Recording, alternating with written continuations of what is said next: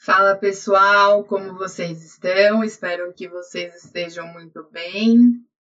Quem está falando aqui novamente sou euzinha, Maiara Pupo, e venho apresentar mais um episódio do podcast Nicole Latin America.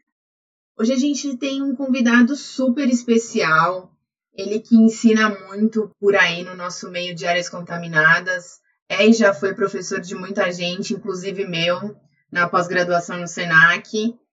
Tem um bordão próprio, que se eu falar aqui todo mundo sabe, é como se fosse um mantra já. A mostrar o solo, né, Marcão? Seja muito bem-vindo, Marcos Tanaka. O Marcos é licenciado em Educação Física e Engenheiro Ambiental, pós-graduado em Educação Ambiental e em Gerenciamento de Áreas Contaminadas, mestre e doutor em Engenharia Civil e Ambiental na área da Geotecnia Ambiental. Trabalha com investigação de áreas contaminadas desde 2006 na ECD Ambiental. Desde 2014 é docente dos cursos de pós-graduação em áreas contaminadas no SENAC e atualmente é também divulgador científico da área de GAC nos canais da ECD Training, podcast, newsletter e canal do YouTube. Seja muito bem-vindo, Marcão. É uma honra recebê-lo aqui conosco. Obrigada.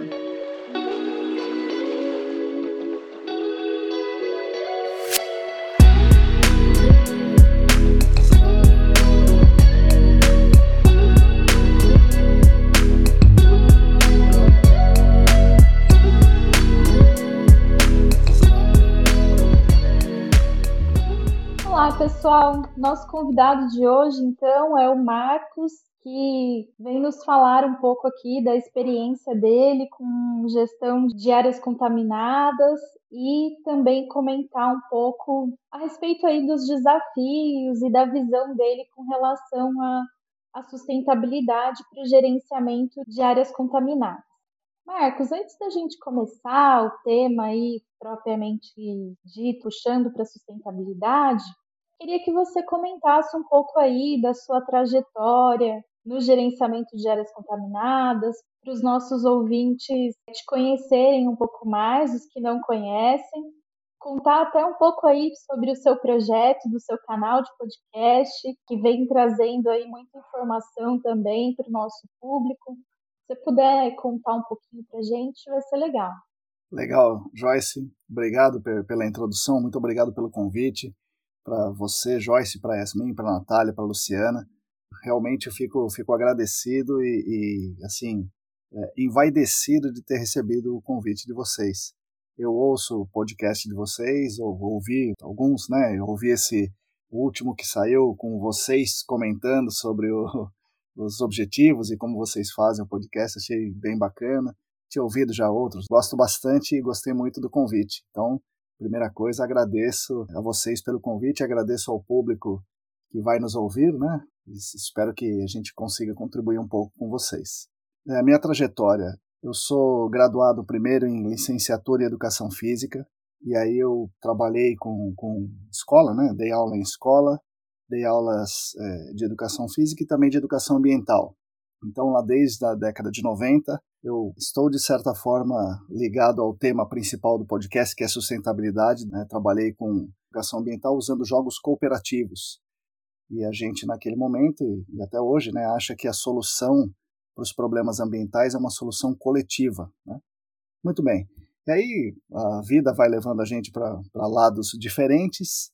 E em 2003, eu entro numa nova graduação, que é Engenharia Ambiental, na Unesp de Sorocaba, para tentar incrementar os nossos trabalhos de educação ambiental, sustentabilidade e tal. E um pouco depois disso, 2005, talvez 2006, o meu pai e o meu irmão fundam uma empresa voltada para o gerenciamento de áreas contaminadas, mais precisamente para sondagens ambientais.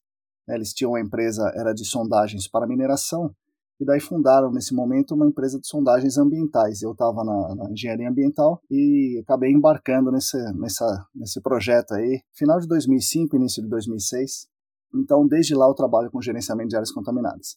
Fiz a pós-graduação no SENAC, em 2007. Cuidei da empresa esse tempo todo, né? Fiz o meu mestrado, meu doutorado em engenharia civil e ambiental, com ênfase em investigação de áreas contaminadas. Desde 2014, eu dou aula nos cursos de pós-graduação do SENAC. e até 2019 a gente manteve a empresa de sondagens ambientais atuando como uma empresa comum, né, de sondagem, prestação de serviço. A partir dali a gente começou a dar uma mudada de rumo e uma das coisas que eu quis fazer era cursos, né, ensinar as pessoas os aspectos aí do gerenciamento de áreas contaminadas, aspectos técnicos, mas também com um viés aí ambientalista, né? Então a gente mantém um podcast, uma newsletter, tudo semanal, e tem um canal no YouTube que de vez em quando a gente coloca alguns vídeos também. O podcast é semanal, a gente entrevista pessoas mais conhecidas, menos conhecidas. A gente gosta de dizer que a gente dá poder pelo conhecimento e dá voz pelo reconhecimento, né? Então a gente tenta fazer esse diálogo com as pessoas no podcast. Na newsletter a gente coloca um conteúdo um pouco mais denso, técnico e ambientalista.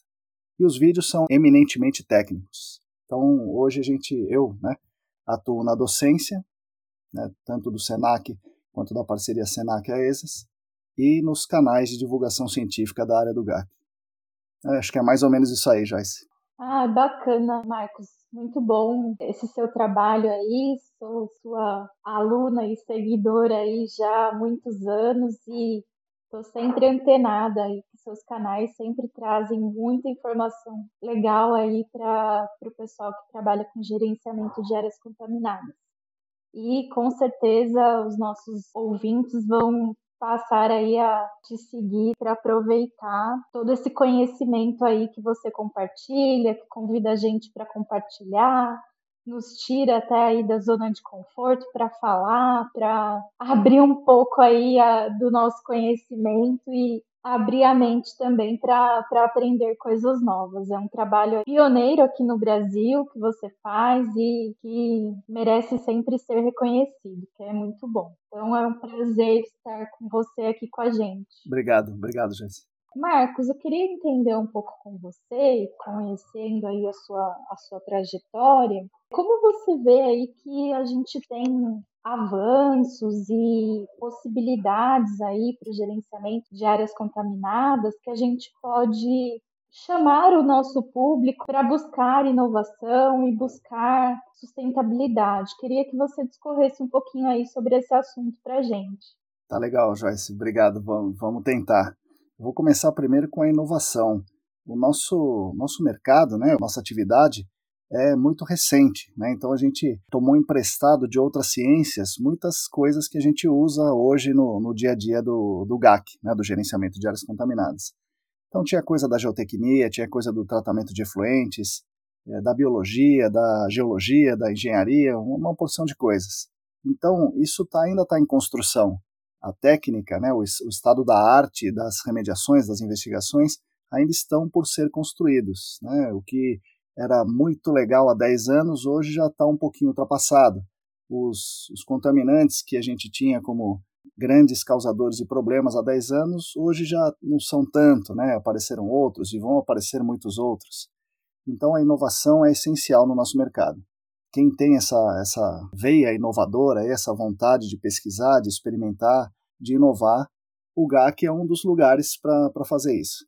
Hoje em dia, ainda com as inovações tecnológicas que estão nos cercando, para o bem ou para o mal, né? Mas as inovações tecnológicas devem chegar no GAC, estão chegando no GAC e vêm para ficar, né? No mundo inteiro e no nosso mercado não vai ser diferente. Então, quem estiver ligado com isso tem muitas vantagens, né? Vantagens dentro do mercado e vantagens para o mercado. Vão inovar e vão desenvolver o mercado. A inovação, portanto, é uma coisa assim, essencial. A sustentabilidade, eu queria tentar delimitar um pouco aqui, né? Eu não sou um especialista na sustentabilidade. Eu acho que a crise ambiental, os problemas ambientais, eles estão além do que nós estamos chamando de sustentabilidade no nosso mercado e no dia a dia, né? Se a gente for pegar aí na essência da coisa, a sustentabilidade ou a solução para a crise ambiental, nesse modo de produção, baseado em acumulação, em lucro, em consumo, em produção, isso não é sustentável. Podemos dizer que isso é inviável, né? É uma contradição em si, porque a própria lei da entropia nos diz isso, né? Se uma indústria, por exemplo, ela transforma matéria-prima em produto final. Essas transformações, com o uso de máquinas e do trabalho, né, essas transformações ocorrem sempre aumentando a entropia do sistema, e essa entropia está no meio e é impossível que isso seja revertido.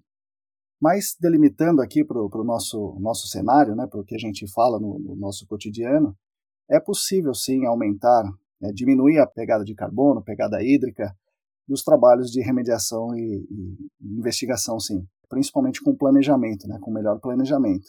Então eu vejo uma possibilidade muito boa de fazer isso, né, de você diminuir o gasto de recursos na remediação e na investigação. Isso é muito, muito possível e muito buscado, porque nesse sentido que nós estamos falando, buscar a sustentabilidade vai reduzir os custos finais.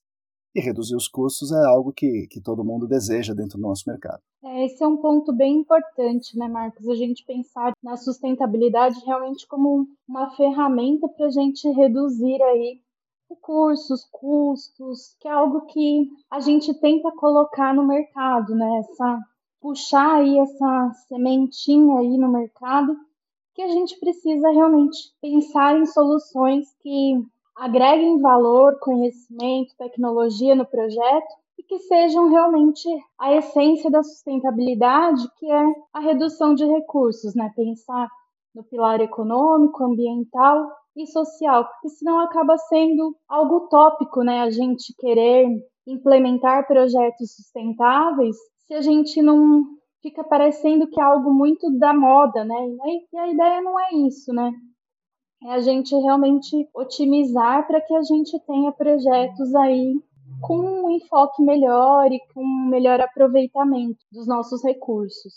E aí, diante disso, eu queria que você comentasse um pouco da sua experiência, do que você tem visto aí no mercado, se você tem visto aí uma tendência de se ter aí um pensamento de projetos mais sustentáveis, ou se você tem visto que ainda é algo muito embrionário. Queria entender aí, porque como você tem contato com muita gente, muitos alunos, queria que você compartilhasse um pouco aí da sua visão, tendo aí esse contato com bastante gente. Legal, legal. Realmente, os alunos, né, as pessoas com quem a gente conversa, os trabalhadores, né, como vocês, do gerenciamento de áreas contaminadas, são, na maioria deles, ambientalistas, então buscam realmente a redução do consumo dos recursos naturais e procuram sempre fazer o melhor em todos os sentidos, o melhor no sentido técnico e o melhor no sentido, né, do que nós estamos chamando da sustentabilidade. Então existe uma vontade muito grande, sim, com certeza existe. Existem fóruns de discussão, como o Nicole, que falam sobre isso. A lei de áreas contaminadas, o decreto, pedem isso, mas o que eu não vejo é isso acontecendo efetivamente. Acredito, né, também não sou um especialista, mas eu acredito que está faltando uma métrica, né, alguma coisa que fale, olha, isso aqui, se você fizer tal coisa, você vai ser mais sustentável no sentido de economia de recursos naturais do que aquilo, né? Então, como falta isso, a gente fica meio amarrado na questão do próprio projeto. Então, tem um projeto e a gente fica encontrando maneiras de melhorar aquele projeto. Mas é difícil, acho, né? Na minha visão, é difícil você comprovar que você realmente melhorou aquilo. Eu vou dar um exemplo pequeno aqui, né? Imagina que você tem uma área contaminada por LNAPL. E aí, é sustentável você remover aquele LNAPL até a métrica atual, que é não restar fase livre no poço? A gente sabe, já a boa técnica diz que o poço não é uma métrica para encontrar fase livre, né? Você tem o LNAPL imóvel, muito LNAPL imóvel, que não está no poço. Por outro lado, o LNAPL que está no poço, não é todo ele que é realmente livre e não é todo que é extraível. Então é sustentável a gente ficar usando bomba, extração a vácuo, energia, pessoas indo monitorar, mesmo escavação, vamos escavar, vamos destinar. Isso é sustentável para você não ter um ganho ambiental nenhum? Né? Então, como é que a gente fica sabendo se essa remediação dessa área com o LNAPL é realmente sustentável ou não? Por outro lado, vamos largar o LNAPL lá e vamos construir a casa e vamos fazer uma delimitação da água subterrânea e falar, ó, pessoal, ninguém consome água daqui mais, e boa sorte para o meio ambiente, boa sorte para todo mundo, porque não é sustentável remover a contaminação dessa água. Então, o que é realmente o sustentável nesse caso? Né? Um outro exemplo, as pessoas que querem reabilitar a área normalmente fazem isso para ter ganhos econômicos, né? Não ganhos sociais nem ganhos ambientais. Isso é uma consequência, né? Acaba buscando ganho econômico e no meio do caminho acaba ocorrendo talvez uma melhora ambiental e ainda com um menor grau uma melhora social, né? Então, Joyce, resumindo, eu vejo uma vontade muito grande, mas eu vejo pouca coisa acontecendo com relação a isso. Pode ser um desconhecimento meu. Eu não conheço uma métrica que diga, olha, deixa o LNAPL ali porque é mais sustentável. Você vai gastar menos energia deixando lá, menos risco para o meio ambiente como um todo. Você vai causar mais dano tentando remover isso do que deixando lá. Né? Eu não conheço isso. Há algumas ferramentas, Marcos, mas você tem toda a razão. Eu vejo ainda uma participação muito tímida do mercado brasileiro com relação à utilização das ferramentas que definem as métricas e principalmente compõem uma matriz de tomada de decisão baseada também no item sustentabilidade. É algo que a gente sempre, nas matrizes, né, de tomada de decisão, quando a gente está definindo aí um plano de intervenção, alguma coisa assim, a gente pensa no tempo, pensa nos custos, pensa no meio ambiente, mas a gente não tem um item lá pensando nos pilares da sustentabilidade em conjunto, né? Pensar no social, no ambiental e no econômico de forma conjugada, até mesmo para que a gente possa tomar decisão de que se uma situação como a remoção de um LNAPL, como você citou, é realmente mais sustentável e a gente fazer realmente o cálculo da energia que vai ser consumida nisso, os ganhos ambientais e etc. E principalmente ter isso tudo muito bem documentado para que isso possa ser argumentado para os projetos e também mostrado para o órgão ambiental todos esses ganhos, né? Então, eu também vejo que é um trabalho ainda muito tímido e que a gente tem no grupo do Nicole tentado divulgar e fomentar as discussões para que isso ocorra, mas realmente eu vejo que estamos aquém do que nós gostaríamos. Sim, sim. Eu raramente vejo as pessoas tentando executar alguma coisa assim.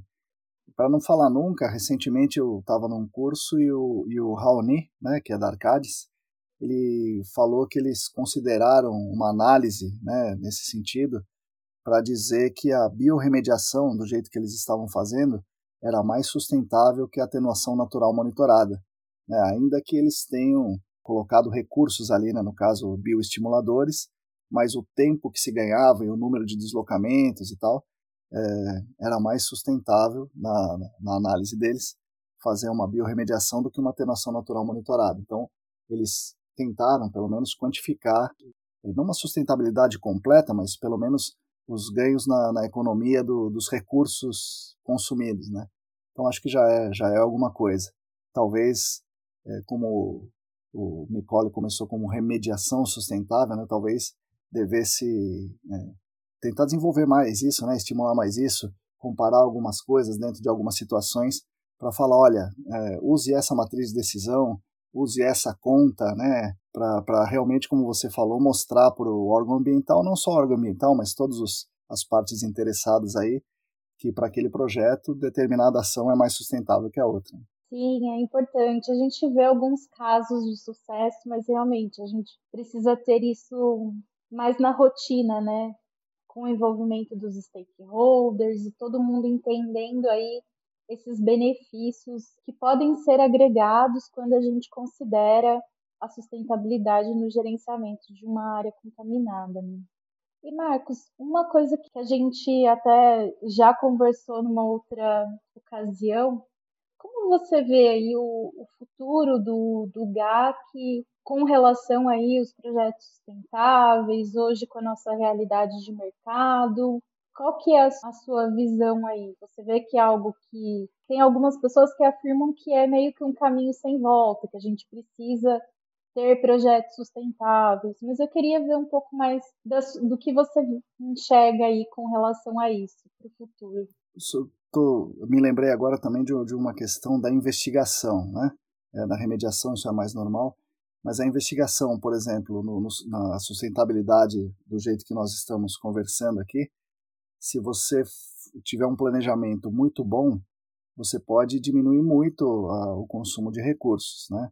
Então, imagina que você precisa investigar, fazer uma investigação detalhada, ou mesmo uma investigação confirmatória, onde você sabe que tem áreas fontes, e você vai ter que fazer a amostragem de solo, por exemplo. Você pode planejar a sua amostragem de solo para ser muito bem feita e você consumir os seus recursos nessa amostragem de solo, obter vários dados dessa amostragem de solo. Porque você vai ter que mobilizar uma equipe, tem risco de você perfurar um cano, toda a segurança do trabalho, saúde e segurança do trabalhador, risco de Covid, etc., para a pessoa ir lá para o campo, para ir toda a equipe para o campo. E, então você tem que maximizar as informações que você tira dessa amostragem de solo.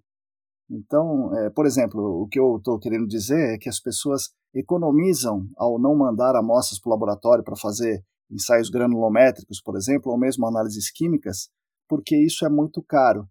Mas é mais caro você ter que voltar lá, é mais caro em todos os sentidos, inclusive o sentido da sustentabilidade, né? Então, acho que as pessoas vão começar a pensar mais nisso. Nesse sentido, Joyce, é um caminho sem volta, porque... Primeiro que as pessoas querem fazer isso, né? As pessoas do nosso mercado, os trabalhadores querem fazer isso. Segundo que, como isso é uma coisa em alta, e eu vou usar uma palavra chata aqui, né? Entre aspas, é algo da moda, como é algo da moda, é um negócio que não tem volta não. Então as pessoas vão começar a pensar sobre isso e vão refletir, vão considerar a questão da sustentabilidade nos projetos. Isso é o que a gente vê a princípio. Mas a gente tem que sempre levar em conta que isso é uma espécie de embalagem, né? A gente tem que considerar a sustentabilidade na essência das coisas. Isso aí vai demorar um pouco mais para fazer, vai demorar um pouco mais para acontecer. Isso envolve todas as partes interessadas, essencialmente os órgãos ambientais pedindo para fazer as coisas da melhor forma, né? Pedindo que essa análise de sustentabilidade seja feita e até dando algumas diretrizes para fazer. Então, para concluir, o pessoal do mercado, do nosso mercado, nós queremos fazer. No mundo em volta da gente, que são os responsáveis legais, esse tipo de consciência existe, né? Existe uma consciência, e existe a consciência que é levada pela moda também, isso tem aumentado, tudo isso tem aumentado. Nossa consciência, consciência do responsável legal, e a consciência é obrigatória pela moda. Então, a tendência é que, sim, aumentem as análises dos parâmetros de sustentabilidade quantificáveis. Sim. Ah, muito bom, Marcos. Não, foi uma excelente conversa. Eu gosto muito de te ouvir aí um pouquinho da sua visão. Eu sempre parto desse princípio, como você disse, que acho que a gente fazer as coisas pensando, planejando, né? Não ter que voltar para o campo já é uma forma da gente gerenciar o nosso projeto considerando aí a sustentabilidade, né? Porque a gente está economizando recursos, evitando de emitir gases do efeito estufa com queima de combustíveis fósseis. Tem uma série de vantagens, né? Quando a gente faz realmente um projeto pensado e planejado de maneira adequada, né? Que é aquela história de que às vezes o barato sai caro, né? Às vezes a gente quer economizar numa etapa, mas depois, quando coloca na ponta do lápis, os custos foram bem mais elevados até do que deveriam e, às vezes, não só os custos diretos, né? Mas os indiretos e que se a gente coloca isso numa matriz aí para pensar em sustentabilidade, vai longe, né? Então, é sempre muito bom te ouvir e foi legal porque a gente tentou te tirar um pouco da sua área de conforto, né, da sua zona de conforto. A gente Sim. tentou puxar aí e falar, Marcos, vamos lá, o que com toda a sua experiência você vê aí com relação à sustentabilidade e o mercado? Sim. E não poderia ter ficado melhor aqui o nosso podcast. Estou muito feliz e muito satisfeita de poder compartilhar aí a sua visão com os nossos ouvintes. Pô, legal, Joyce. Muito obrigado. Obrigado novamente pelo convite. Realmente, quando vocês me convidaram, eu falei, puxa, mas eu não sei se eu consigo contribuir, né? Falando de sustentabilidade, eu não trabalho com isso e tal. Mas vocês me tranquilizaram, que era justamente isso que vocês queriam, né? Ouvir uma pessoa que trabalha no gerenciamento de áreas contaminadas, que tipo de ideia que eu posso trazer aí para contribuir ali no futuro com o incremento da sustentabilidade no GAC, né? Então, é isso, eu espero ter conseguido contribuir com vocês, sim. Gostei bastante da conversa e muito obrigado. Imagina, com certeza contribuiu muito e muito obrigada. Sempre um prazer falar com você. Valeu, obrigado meninas. Até o próximo episódio.